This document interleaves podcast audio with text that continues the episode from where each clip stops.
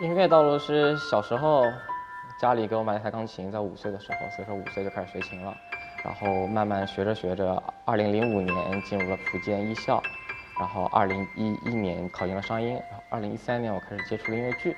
然后其实到现在学琴快二十年，然后从事音乐剧这个行业快四年了。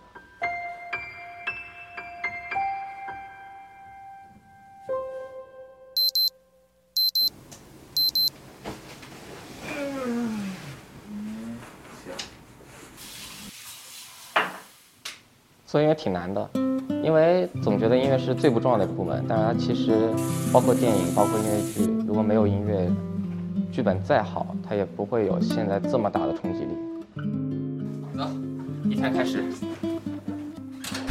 其实原来学习古典，有想过要不要放弃音乐这条路，因为实在找不到很比较好的出路，没有办法靠古典养活自己。二十块钱两个。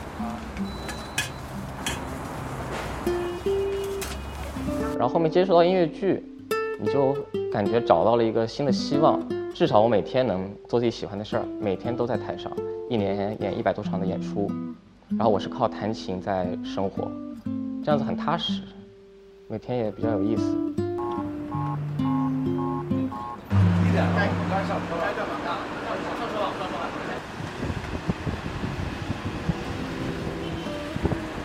我想过成为一个制作人。我想过成为一个商务，而最核心的，其实我就想在兼顾这两件事情的同时，我不放弃乐手这个身份，这是一个底线。我希望我一直弹琴弹下去，无论是我在这部戏的背后到底是什么样的角色，而我希望出现在台上。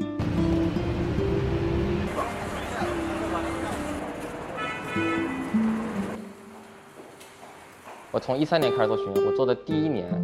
在猫做替补键盘的时候。我就做了从八月份到一月份的一个巡演吧，就是第一次的感觉就是毁三观的感觉，你知道吗？因为那个谱子极难认无比，它跟古典的难是不一样的，它的那种节奏就是你闻所未闻、见所未见的那种节奏和和声，就超出了你的认知，到后面就在崩溃的边缘给它给它干下来了。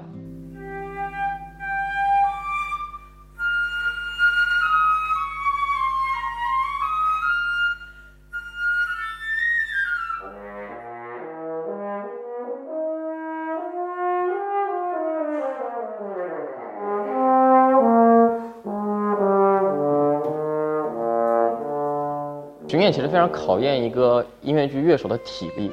因为你可能两天在一个地方，或者三天在一个地方，或者像 Vicky 这样子一周演演满八场，自己感觉根本撑不下来，因为强度实在是太大。对，其实它不并不是个技术活，到最后它是一个很考验体力的事情，因为所有人的节奏都在往下走，你一旦没有跟上，你就会把整个团队全毁掉。这也是一个压力比较大的地方，但是有的时候实在是太累，你根本没有办法集中精力，所以说，也都是练出来的了，这么多场慢慢磨出来的，现在就还好。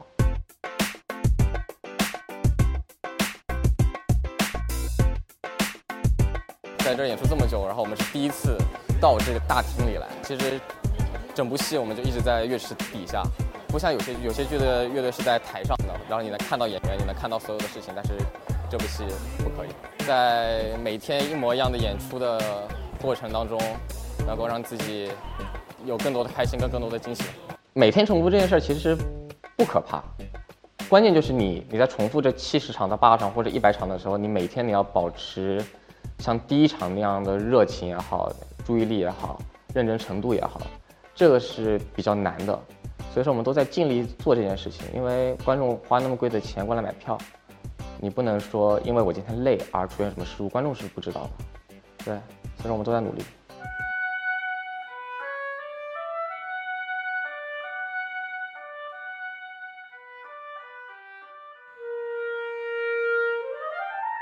我觉得《Vicky》这部戏是一个好戏，我觉得我应该用所有的努力去完成这个任务。虽然看过去真的很艰辛很累，因为量实在是太大了，但是。每一次的突破都是在崩溃边缘以及在极限中挑战自己嘛，所以说还是不能给自己有后路，也不要放弃自己，你就往前走，多难都往前走一些。我希望在不久的将来能够融到一笔钱，然后开始做自己的戏剧，然后成立自己的戏剧公司。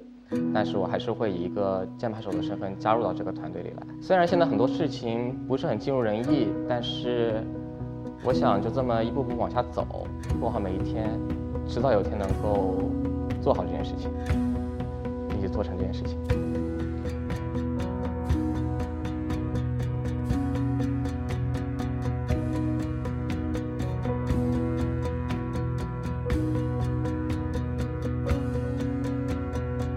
来喝一个，好，喝一个。